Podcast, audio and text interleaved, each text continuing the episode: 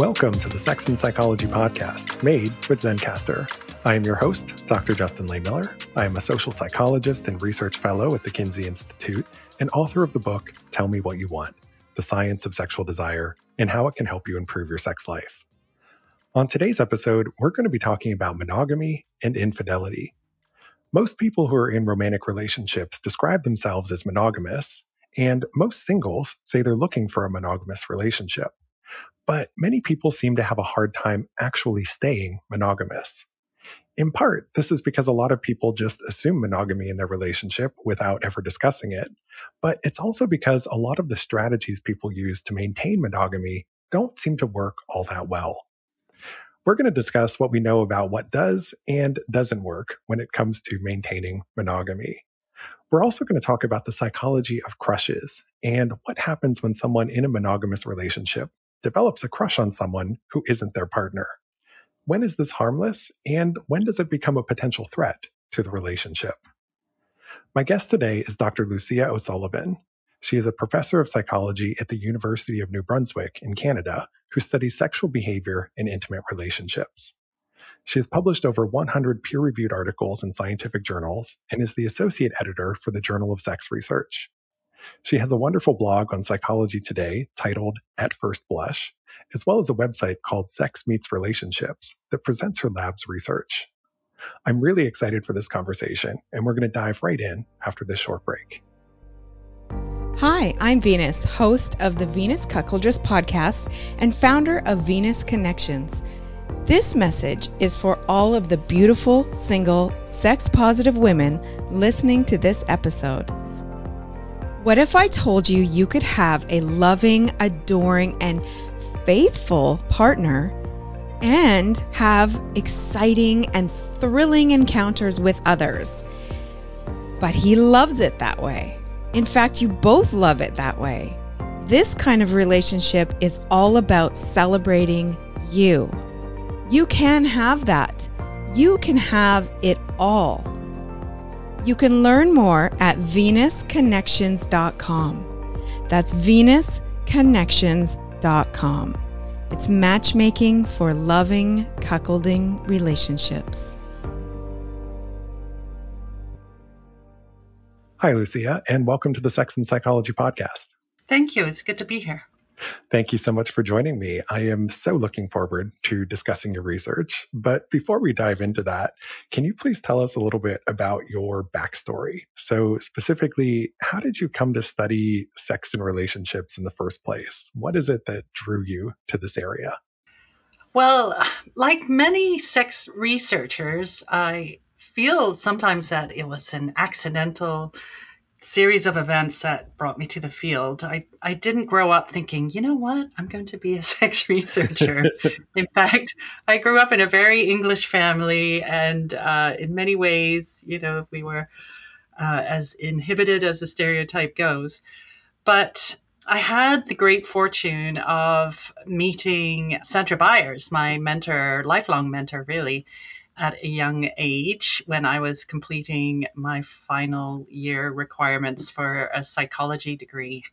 And she has always studied sex and relationships and drew me into the field. And I have to say, it's been such a fun ride, although as an outlaw science in many respects, it has been a difficult career to navigate at a a few points. Uh, my career has come to some screeching halts, and I've had to sort of pivot this way or that to keep it going. But having said that, it's it's actually been great. I've been able to follow my passion and answer all sorts of questions that I find really intriguing, and I get paid to do that, which is awesome.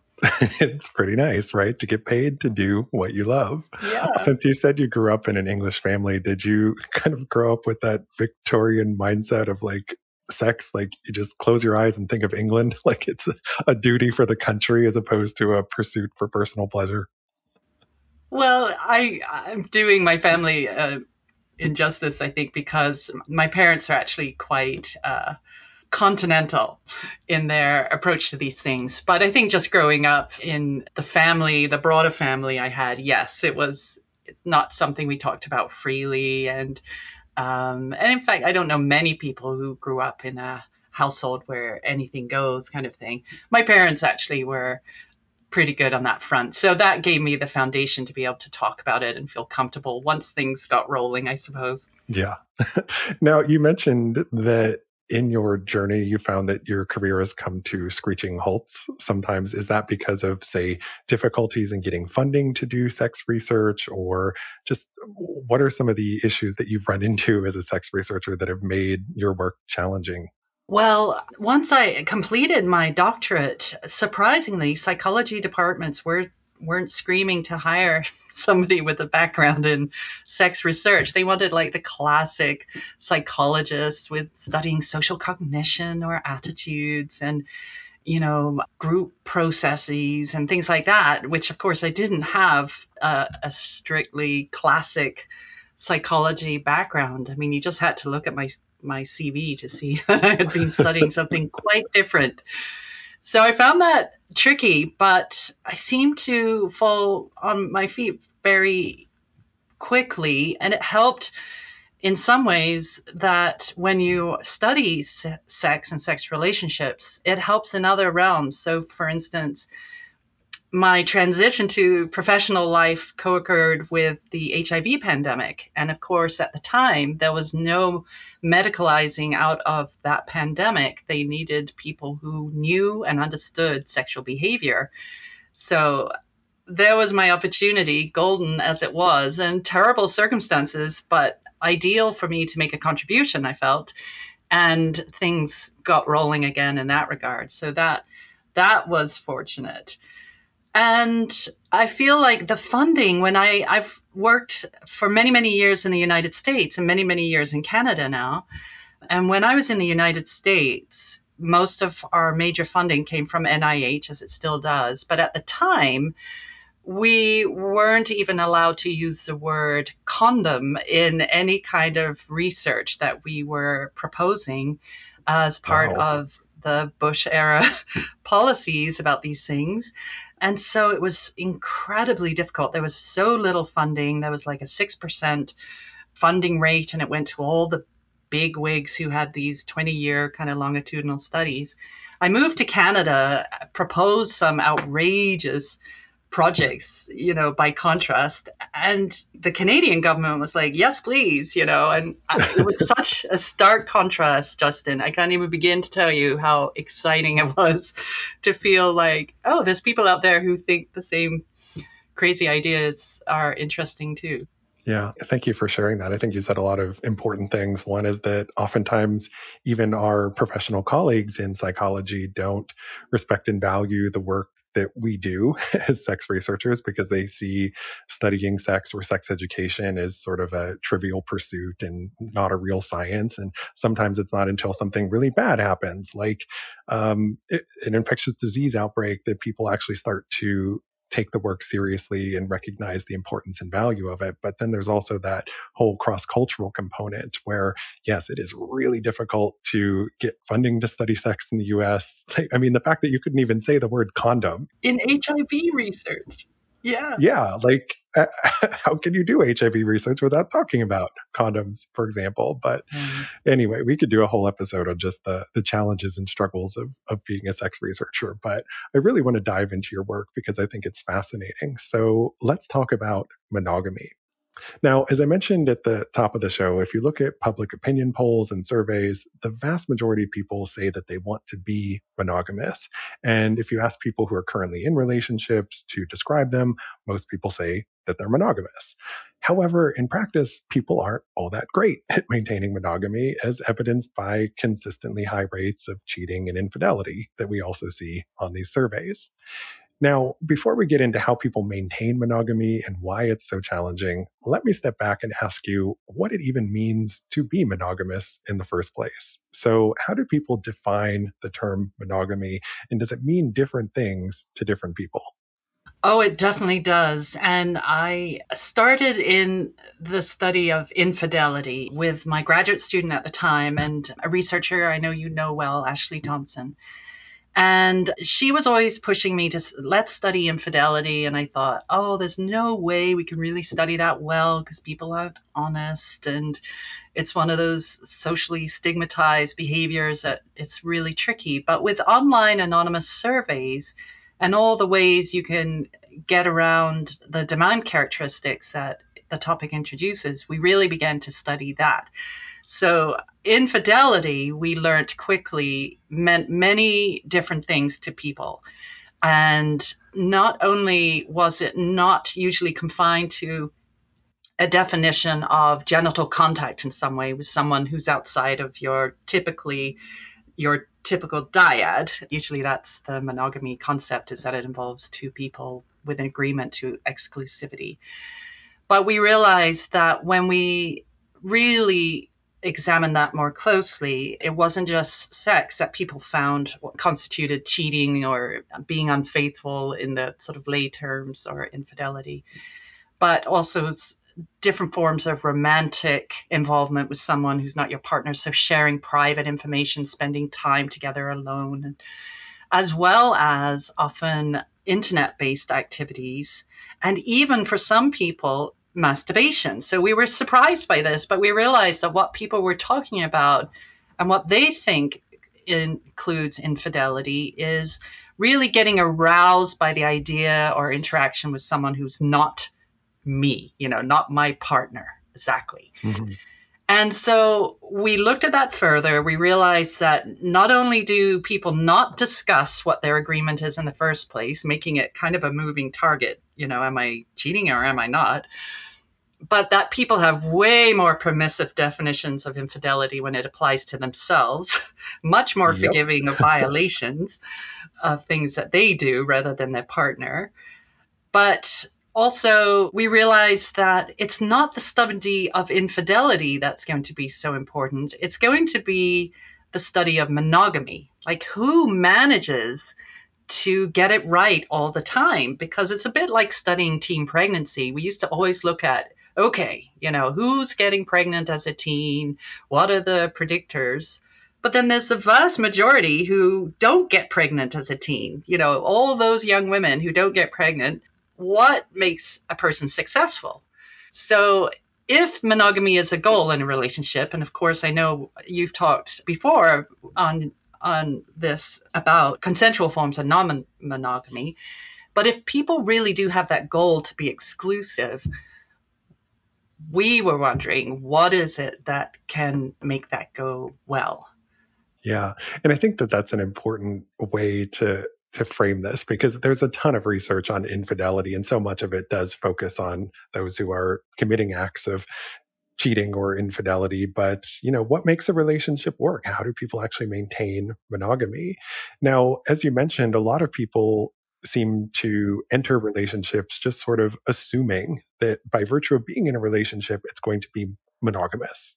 And in many ways, I can understand this because if I think back to my own early relationships in my life before I became a sex researcher and ever started thinking about this stuff, that's totally how I approached relationships. You know, I never recognized at that point in my life that there was another model or that there were things that you needed to discuss and establish here. So tell us a little bit about why assumed monogamy is problematic and how that sets the stage for relationship problems later on. Well, this is where I've been really wallowing lately because we started with the premise that people are surrounded by attractive others.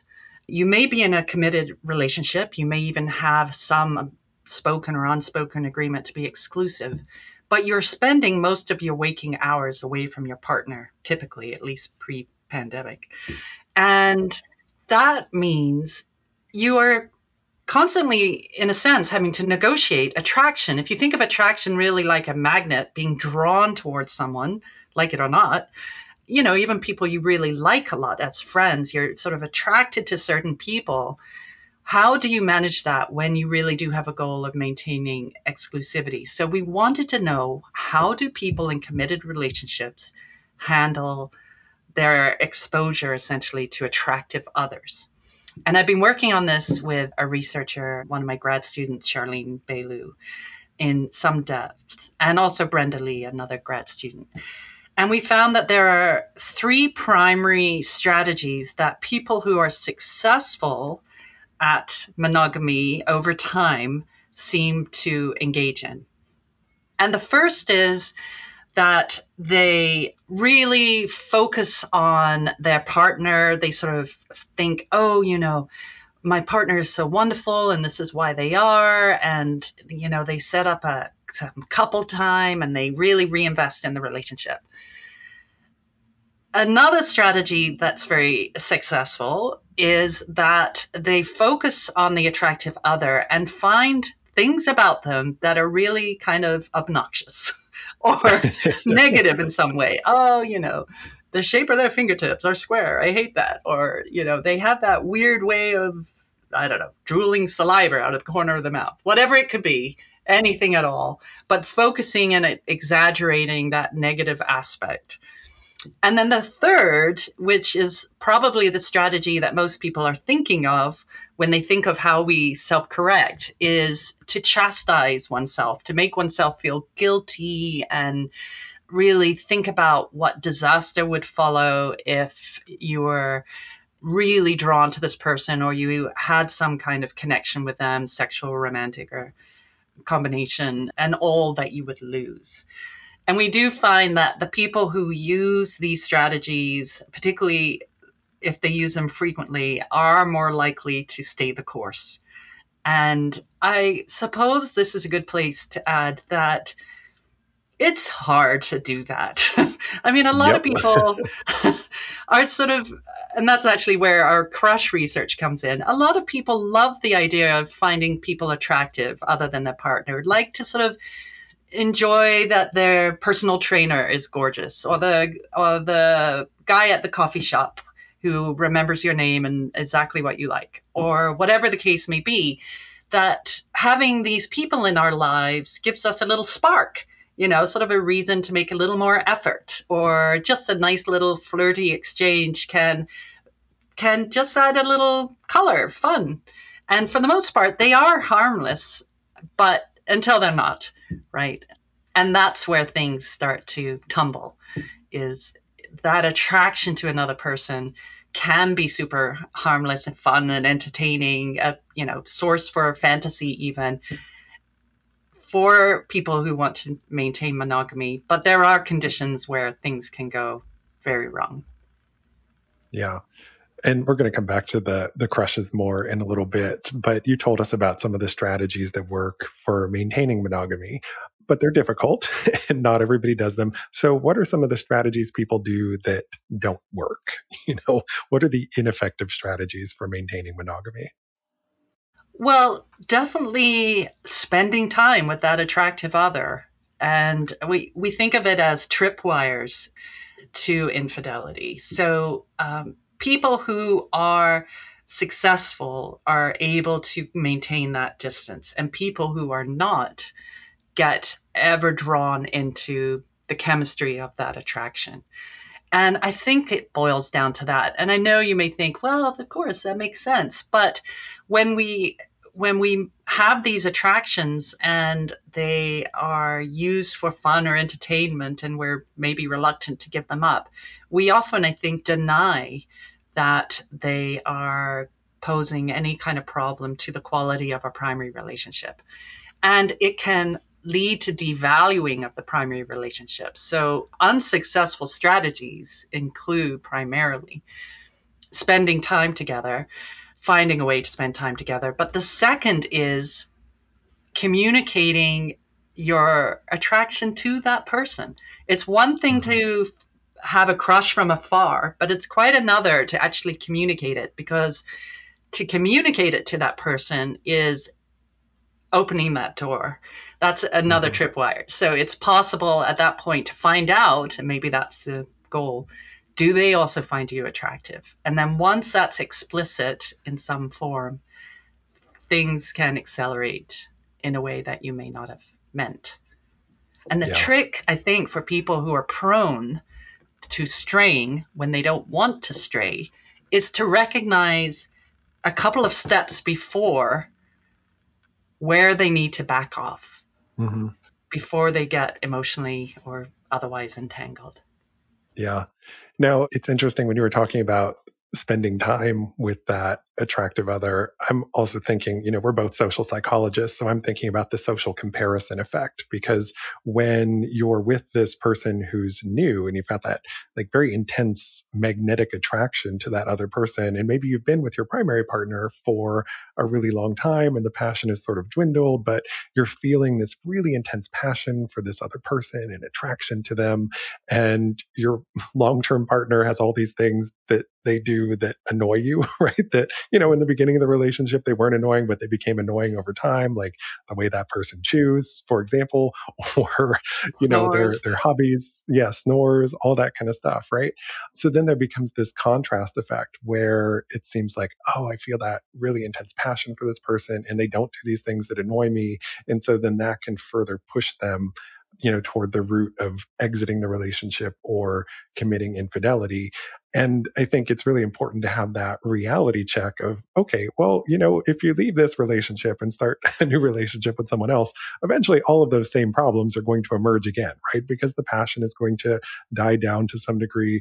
They're ultimately going to do things that annoy you. But I think we have a tendency to not think about those things in the moment because we get so consumed and caught up in those passionate feelings. Right. And I have this theory, and I really should test it. But I think a key component of this issue that you just brought up is also the secrecy. Yeah. And great misattribution of arousal, but secrets, of course, stress us out. And and especially if someone says, "Oh, keep the secret," or you're trying to keep something on the down low, People, I think, confuse the stress of keeping something secret with passion because it all feels the same. It's all stomach clenching, heart racing, blood pressure zooming, you know, all the factors are is exactly the same for emotional response, but often you read about where people have a, a relationship on the down low in some form. Once it's exposed, they're a little surprised about how it loses some of its shine. And mm-hmm. that's exactly the point that you have just brought up, which is how it's easy to find someone new, the novelty and the excitement around someone new. And it does create that stark contrast to the old, the tried, the true, because you know you know what to expect, and it does it does feel like you you know it's easy to habituate i think to someone unless you work hard to keep it fresh. Yeah. And you know i'm glad you brought up the topic of secrecy. Actually my doctoral dissertation was on secrecy in relationships. And i focus primarily on secrecy in the context of an ongoing long-term relationship. So you're keeping the primary relationship secret. And what I find there is that that tends to be very stressful. It has negative implications for the relationship itself and also for the physical and psychological health and well being of the partners involved because it is inherently stressful. I even did a longitudinal component to that work and found that people who were keeping their relationship secret were more likely to have broken up after a year compared to people who didn't keep it secret. But when we're talking about secrecy in the context of a crush or in the context of infidelity, that's different. And I think you're right that that can potentially amplify the intensity and excitement because maybe there's that misattribution of arousal or this excitation transfer because you're kind of already in that heightened state of arousal. And so that amplifies the other feelings and emotions that you have in that moment. And there is a set of studies conducted by Dan Wegner at Harvard. I think this was in the 80s or 90s where he had college student participants come in and they played secret footsie with one another in a lab. So these were male, female, heterosexual pairs, and they were sitting on opposite sides of the table. And, you know, some of them were told to play footsie and some of them were told to play footsie and keep it secret. And what they found was that the ones who had to play secret footsie were more intensely attracted to their, their lab partner, which I think supports this idea that, you know, secrecy can sort of fuel that excitement in some of these limited contexts. But it's a very different thing when you're in a long-term relationship and you're hiding that from your family and friends and so forth. But yeah, yeah secrecy is fascinating. I think so too. I do remember reading your research from that dissertation, and, and a key part of that was the social support aspect that they can't yeah. get, wasn't it? Which, uh, of course, is true for a relationship that you have to keep hidden the stigma of having an extra dyadic relationship in an, uh, you know, otherwise ostensibly monogamous setup is one where nobody's going to be excited for you, typically, uh, unless they all hate your primary partner. yes. So let me ask you this: based on your your research in this area, do you think that there are any sort of concrete tips or takeaways that people can use to try and cheat proof their relationship to some degree. Now, I don't think anyone can ever guarantee that infidelity will never arise because we never know what the future is going to be. But what would be sort of your top tips or takeaways about what you can do to reduce the risk of infidelity in a relationship? I think there would be three three top tips. First is you talk to your partner about what they consider the boundaries. So if you have a partner who's fine if you made out drunkenly at a party and that's no big deal, great. But if you have a partner who would be hugely offended and feel like you have misbehaved if you you know even masturbated to porn, that's something else. So figuring out those where your overlap is is good for boundaries. I think the second is to be honest with ourselves about our attractions to others, that the rules for ourselves and what we hold for our partners are often different. And that if it's not okay for your partner, it shouldn't ideally be okay for you either. So that's important. And then I think a third one is to kind of just chill out about the whole thing because part of the problem is we make these violations of exclusivity. That's that's just you know the way we've been operationalizing it but it's not. But we make infidelity to be such a deal breaker and yet, attraction doesn't get switched off just because you're in a relationship. So I think it's important to acknowledge that your whole life long, you're going to find people who want your partner attractive and possibly find those people, some of those people, even, you know, a potentially better partner than yours. But it's it's recognizing the points you made earlier about all you've invested in your relationship, your time, your interests, all the things you've done, your networks, and so on even taking into account the costs or the rewards, you know, the annoying habits, that new relationship, if you're going to jump ship, is going to look very similar after that six to 12 month window of passion passes. and think of all you can lose in that process. So, yeah, I think that's those are the top three tips for getting this right. Yeah, I think those are all great and really helpful. And we would all benefit no matter what our relationship structure or orientation is or what we want from our romantic lives. We would all do better to communicate more about these rules and boundaries and what fidelity means to your partner, what monogamy or exclusivity mean. And, you know, I'm also thinking of some other research I've seen on, you know, how people define infidelity. And one of the things that always stands out to me from the study I'm thinking of was that there was a significant number of people who said that if your partner loaned somebody else or, or gave somebody else $5, they would consider that to be infidelity. And to me, initially, that sort of blew my mind. I'm like, that's you know, for most people, probably a relatively small amount of money, but it also factors in this idea of sort of financial fidelity to your partner and what you're spending money on and how that can become a form of infidelity as well. So it's sort of the physical infidelity, the emotional part, the financial piece, right? And so having a discussion about all of those things, I think is really important. I agree. It does make us think that the burden on our primary relationships and these glorified beasts that they become is, you know, pretty notable that they have to meet all these needs and do it so well. And and yet we find it threatening to bring up any of these things. You know, we're very bad at talking about them as if, you know, it's going to mean the unraveling of our relationship if we find that I'm tolerant of this, but you are not, you know. Yep. And hence the need for better relationship education. Now, we have much more to discuss, including more about the psychology of crushes and what happens when people in monogamous relationships develop a crush on somebody else. But first, a quick break for a word from our sponsors. If you're running a podcast, you need the most reliable and high quality recording program out there, which is why I use Zencastr. It's easy to use and produces consistently great results. Sign up today for a free two week trial and use my exclusive discount code SEX and Psych, P-S-Y-C-H, to save 40% off their professional plan. Visit zencastr.com to learn more. That's Z-E-N-C-A-S-T-R dot com.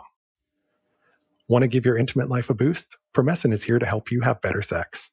Check out their signature delay spray, which has been clinically shown to help men last longer in bed. Promescent also has a female arousal gel, lubricants, supplements, and so much more.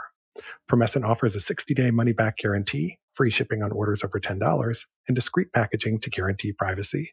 Learn more and place your order at promescent.com. That's P R O M E S C E N T.com. And we're back. My guest today is sex researcher Dr. Lucia O'Sullivan.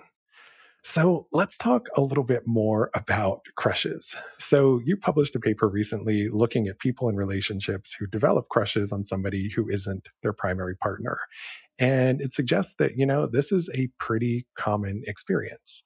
But let's talk a little bit more about the impact of this on the individual and on the relationship. So, you know, what's sort of your take about when people develop a crush on somebody else or when they're fantasizing about somebody else who isn't their partner, because there are so many people out there who look at these behaviors and necessarily assume that it means there's something wrong in the relationship and that they shouldn't find anybody else attractive. They shouldn't fantasize about anyone else other than them because they think that that means there's, there's this problem area. So, what would you say to people who are concerned about this and who view this idea of if you develop a crush on someone else, if you fantasize about somebody else, that there's fundamentally a problem in the relationship? It's been a question I've wanted to study for a long time, and in part because I, I, I think I always have a crush on somebody, um, usually more than one person, and yet we tend to think of crushes as something that's the you know, in the world of childhood or early teens, before anyone has the confidence to really enter an intimate relationship. And that just made me feel like a little schoolgirl all the time. And I thought, what is it? But when I talked to other people, I realized, no, you know, everyone has somebody who draws their attention in some way uh, well, not everybody, but we do find that the majority of people report having these. And what in our first study of this, we absolutely found that they were mostly harmless. They were for entertainment. They were just something to think about, a little spark to the day, like I mentioned earlier, for sure. But with um, Charlene Belu, we've been looking now. We've we did a longitudinal study, and we have been analyzing all the variables relating to what predicts a breakup and or infidelity. And for the most part, all is still good. You can have attractions to others, even if you're in a committed relationship. And it doesn't interfere with the relationship quality itself. So your relationship satisfaction, sexual satisfaction, your investment, your even your perception of alternatives, they're still solid. You still remain committed. All is well. It doesn't typically predict a breakup, and and it seemed pretty solid. However, we did find that over time, if that attraction intensifies in some way, then it predicts the degradation of the relationship, the primary relationship. And we actually didn't find a lot of people in our one year study had a lot of, uh, there weren't many cases of infidelity, so we could we couldn't look at it in quite the breakdown.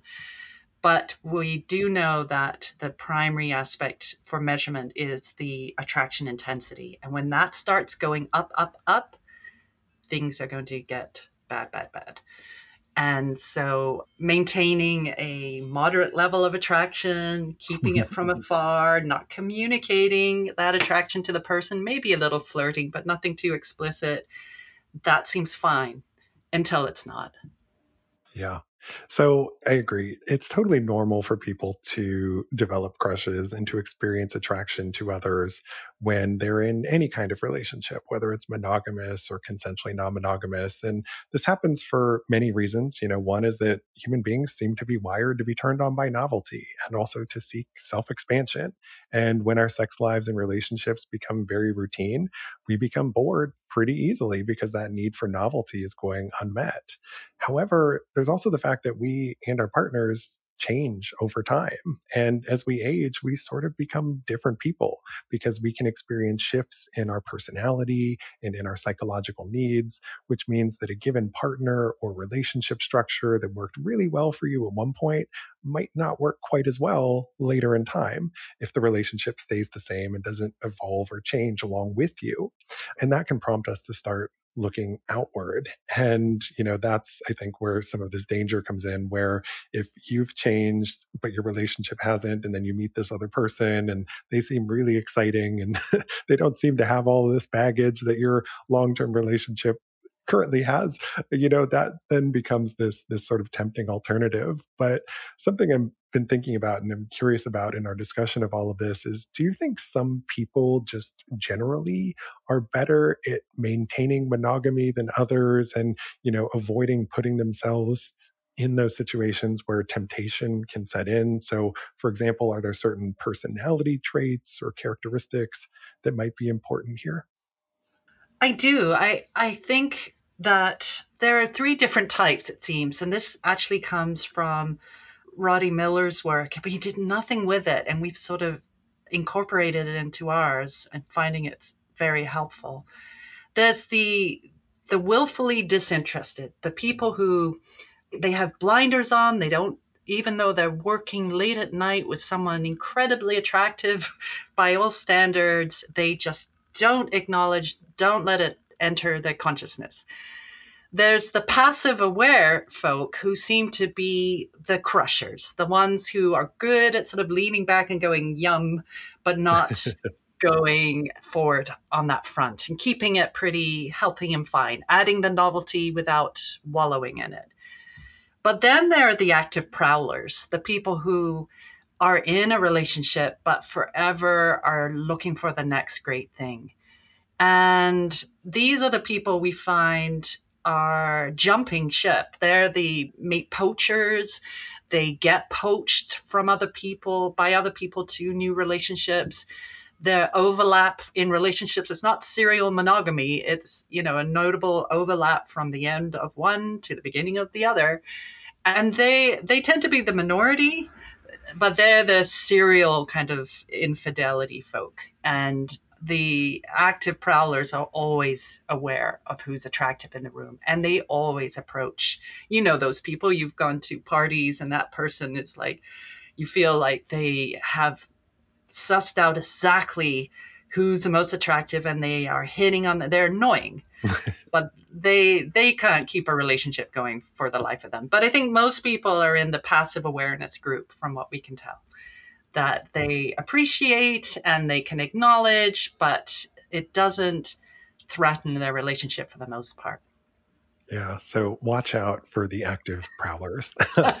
now, I'm I'm thinking about active prowlers and like maybe what are some of the traits and characteristics that go along with that? And some of the things that come to mind might be that they're higher in sensation seeking tendencies and so maybe they just have this generalized need for more excitement and they might find infidelity or mate poaching to be this thing that that creates that level of excitement that they need it could also be that you know maybe there are also differences in their sexuality and i'm thinking about my episode with emily nagoski where we talked about spontaneous desire and responsive desire and how you know, some people just have that desire that hits them like a brick. And so maybe these are people who just kind of perpetually are, are, always experiencing those higher levels of desire. And so maybe for somebody who is more responsive in terms of when desire sets in, maybe that makes it less likely that you'll be susceptible to temptation and so forth because the conditions aren't quite right for that to happen. So I think there could be a lot of different factors at play here in terms of,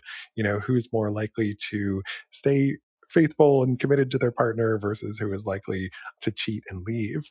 But I'm glad you brought up that subject of mate poaching because you know, in our discussion so far, we've sort of been talking about people in a relationship where one of them is kind of looking outward. And that sort of seems to suggest that infidelity emanates from within the relationship when it happens. But you also have these mate poachers, which are people who are going in and intentionally trying to break up another couple, right? Because they want one of the partners for themselves. So there's this external person who can be coming in and, and breaking up the relationship. So what happens? I know you've done some research on mate poaching. What happens when people poach a partner from another relationship? Is that likely to form the basis for a healthy relationship for them?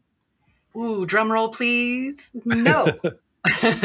we do find that relationships started by mate poaching by one or both are of lower relationship quality overall when we measure it with all the traditional indices of investment and commitment and satisfaction and and so on. With one interesting caveat which is serial mate poachers have notably poorer relationships as you might expect and they're they're likely the active prowlers always shifting always changing.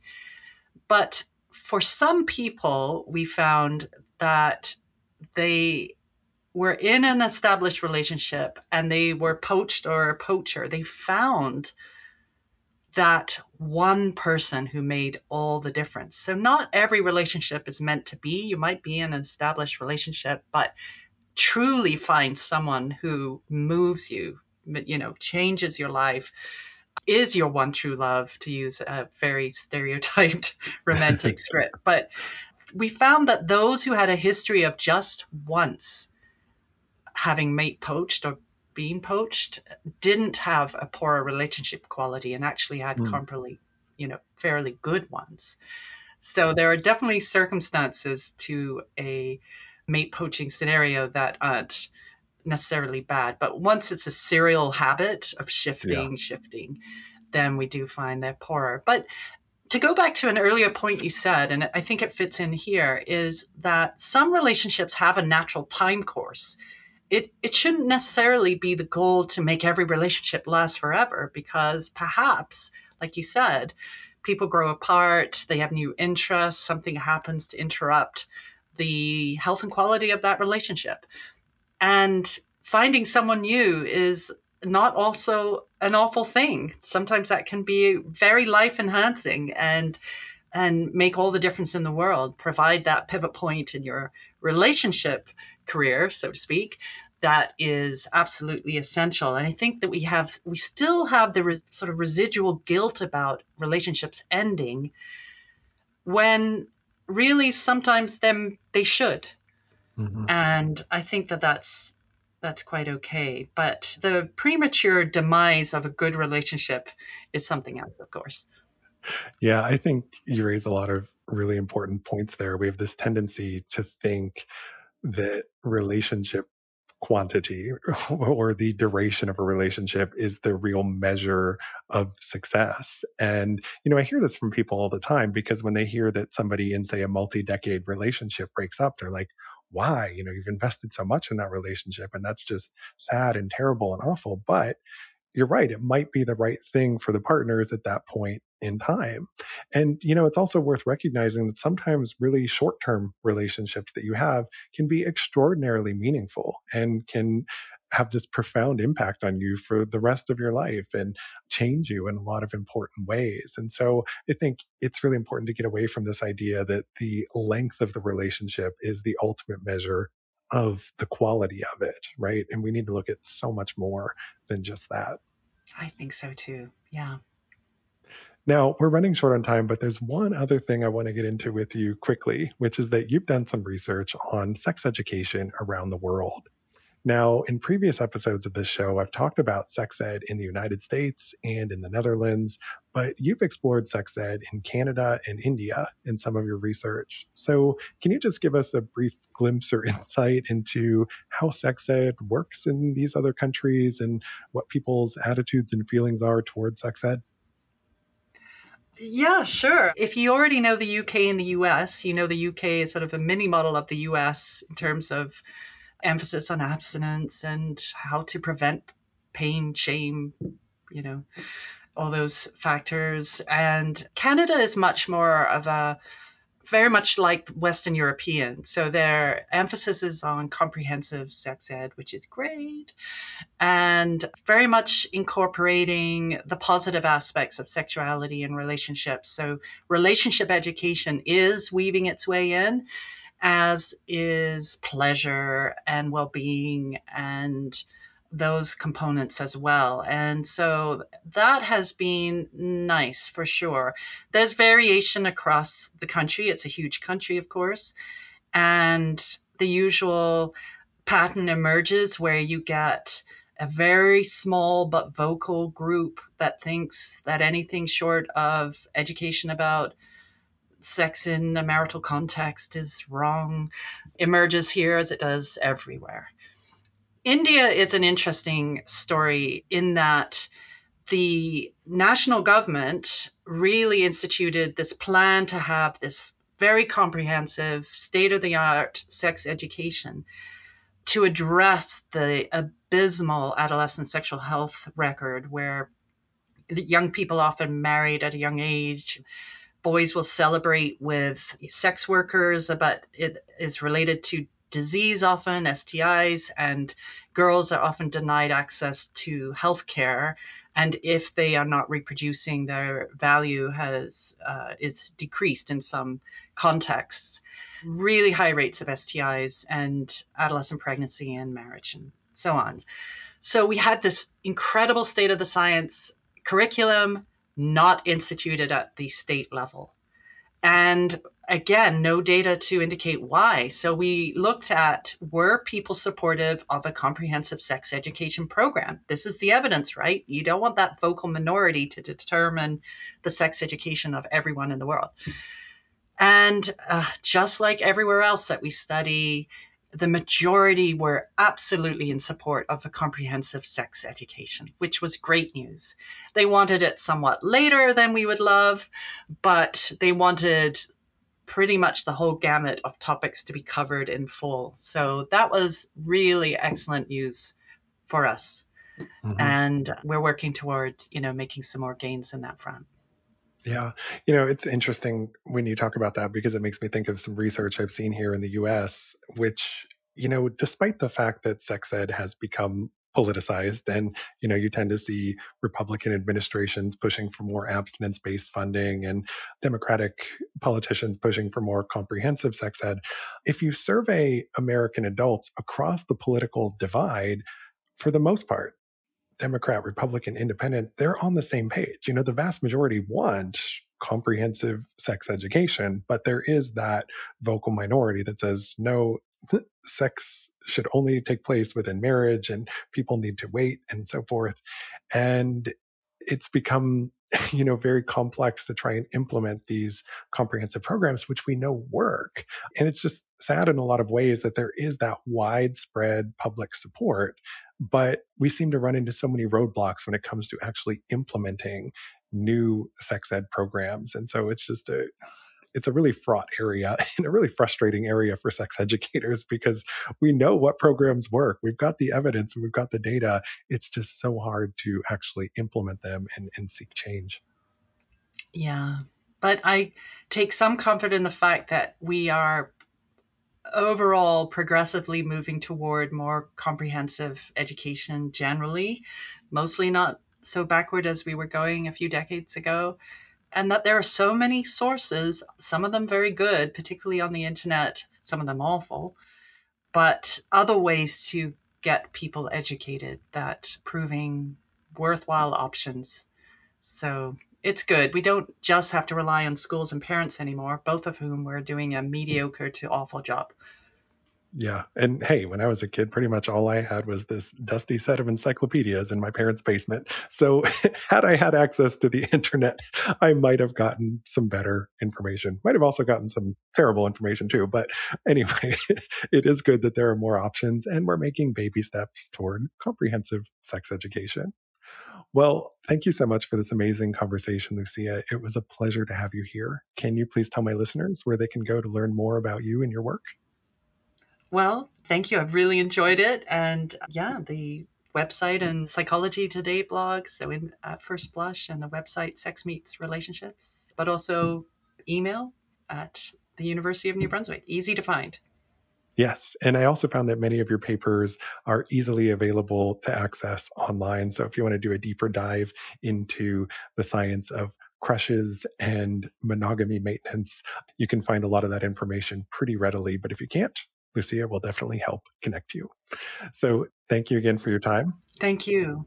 I really appreciate having you here. Also, thank you to my listeners. To keep up with new episodes of this podcast, which was made on Zencastr, visit my website, Sex and Psychology, at sexandpsychology.com, or subscribe on your favorite platform, where I hope you'll take a moment to rate and review the show.